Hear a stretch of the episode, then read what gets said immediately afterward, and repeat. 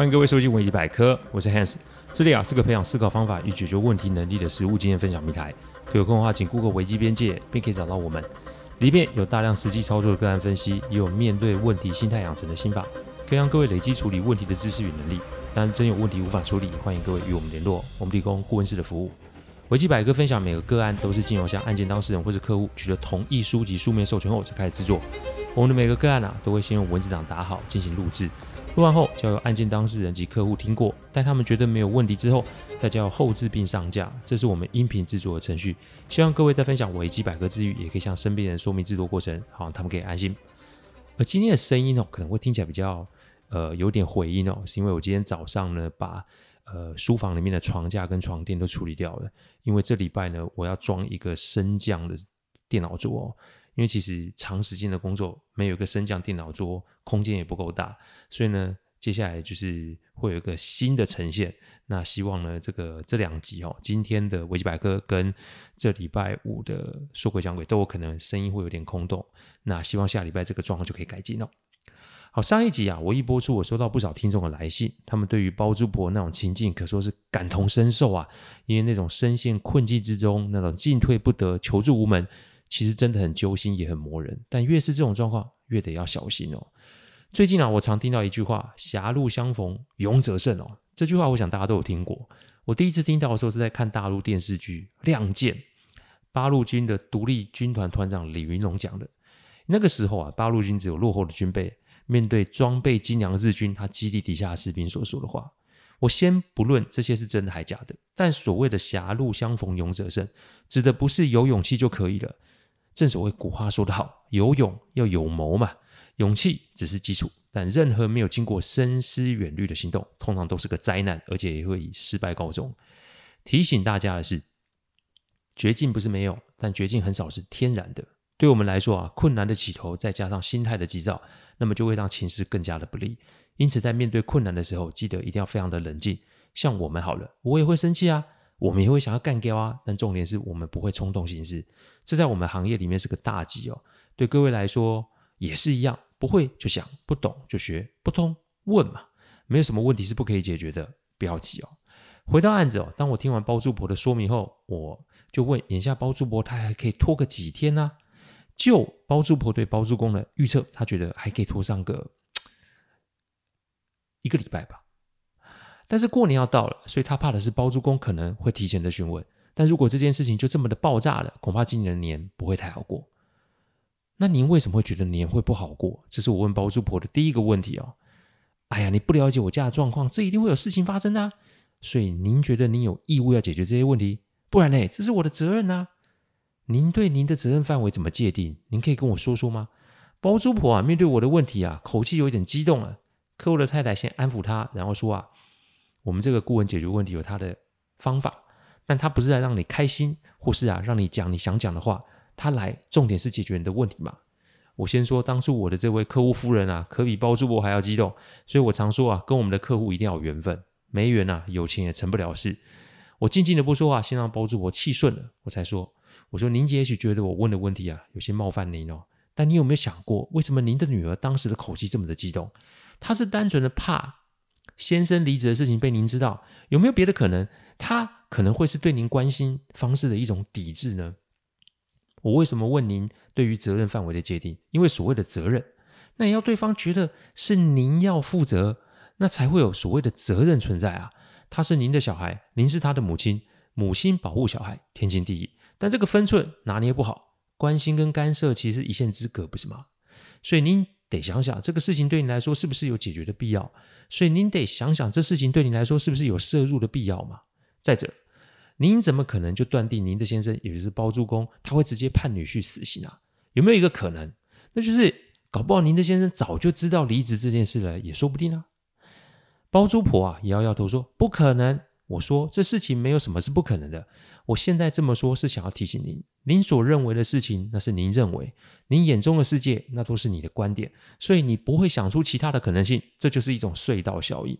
所谓的隧道效应呢，定义是这么写的：进入隧道后，只是看见眼前的一道窄光，他无法看清周围的其他事物。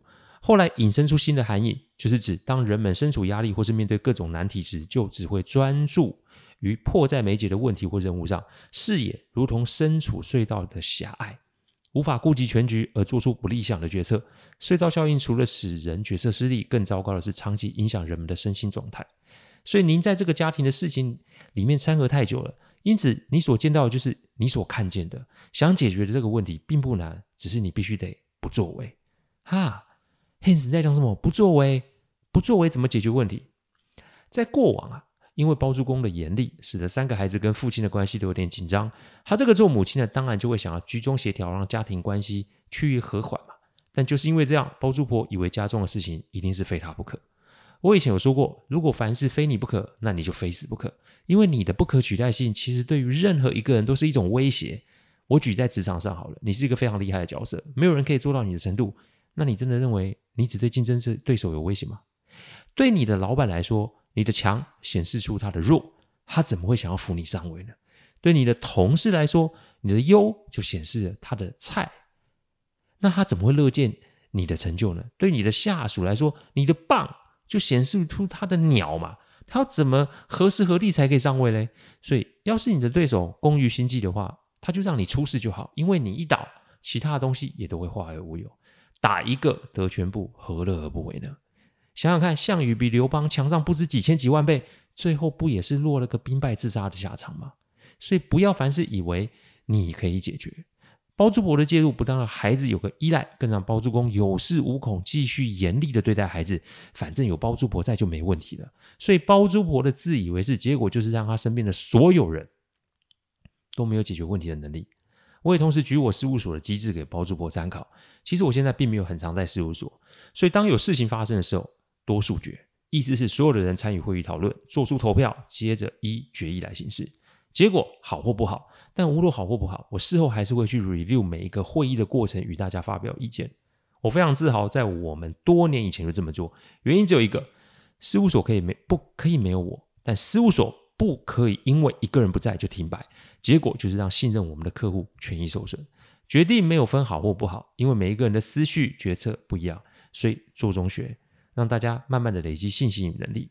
我跟包租婆说：“你该是时候放手，让他们去面对他们该有的课题啦。”至于您说的困境，也就是说，呃，跟不说都会中招，所以我来帮你解套。以下是我给你的几点建议：第一点建议，把女婿之前任职的银行直接告诉包租公嘛，不用瞒嘛，直接讲嘛。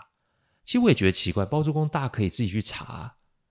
也许是我多想也说不定，不过呢，就是直接把女婿之前的工作银行告诉包租公，因为拖也拖不了太多时间。再者，我们也不清楚女婿离职的原因，也不确定女婿是否真的离开了那间银行，所以与其在那边想，不如就让包租公去一探究竟。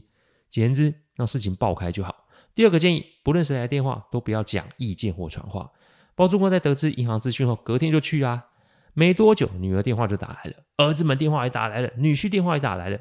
无论是谁打电话来，他一开始就是不接，因为他这种老妈心态，让他的儿女们啊都成了某个程度的妈宝，不会应对自己父亲，所以都要自己的母亲代为出头处理事情，这是哪门子的逻辑啊？后来打来家里，因为家里面的电话没有显示号码功能，所以就没有办法不接。接后对女儿及儿子们的诉苦，包租婆选择了倾听，没有说什么，他不讲自己的意见，也不愿意去帮任何人传话，他说的就是：我知道了，你们要什么话，直接去跟你们自己的父亲说。绝情吗？冷血吗？残酷吗？说白一点，这根本不是什么绝情、冷血及残酷，这纯然就是我不涉入，不是我的事情，如此而已。亲情说白一点也是一种关系，但事实上没有规定亲情一定要做什么及付出什么吧？所有的多做，其实说白了就是你的一厢情愿。所以适时的安静止步，是会有效的提醒，在这个亲情里面的其他人去想想，他们是否该有新的做法与思维了。再说一次，这世上没有什么人一定要为什么人做什么事的规定。第三个建议，不论谁来求助，不选边，不协调。既然不涉入，那就是要做一个无声的不粘锅。过去的包租婆就是亲上火线，什么事情我直接来。这一次不用啦，会打电话给包租婆，那就代表事情发生了。我笑着提醒包租婆：“你女儿不是讲话很大声，不是在数落你。那你这个做妈的，现在就是依她的心愿办，就是让她去面对及处理这个事。”其实说穿了，就是让包租公、女儿、两个儿子、女婿，全部人去学习自己处理家事。家又不是他包租婆一个人的，所以所有的家人都得适应没有他在、没有他瞧、没有他扛的状况啊。谁来都一样，包租公也是如此。自己搞的状况自己去处理，就是这么简单。因为协商，那就代表有人会满意，有人不满意。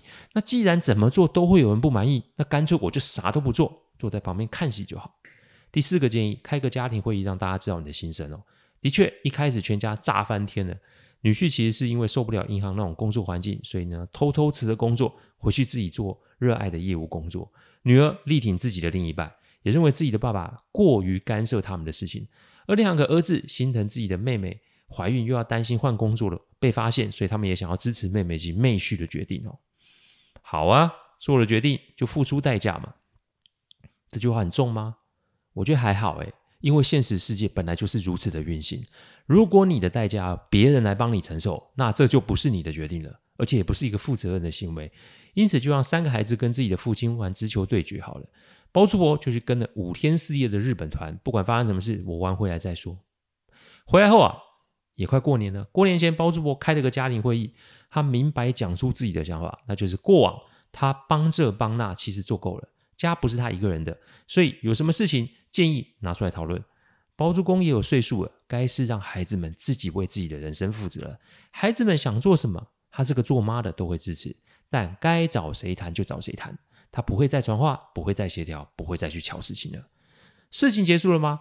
的确是因为女婿后来自己出来创业，包租公还出钱投资诶，而且包租婆就是每个月准时收租，闲的时候去看自己出世的孙子，只玩不带。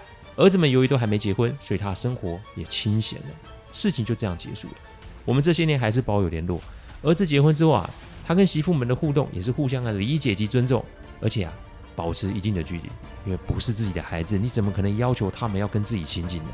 包租婆今年七十六岁了，每天啊，精神饱满的走来走去，生活得很轻松，因为他啊，不用再为不是自己的事情在那边操烦，心态一变，生活自然就有所改变。最近啊。还要去欧洲旅行，生活算是有一个不同的发展及面向了。我用这两集啊提醒大家，你认为的事情其实不是真的一件事啊。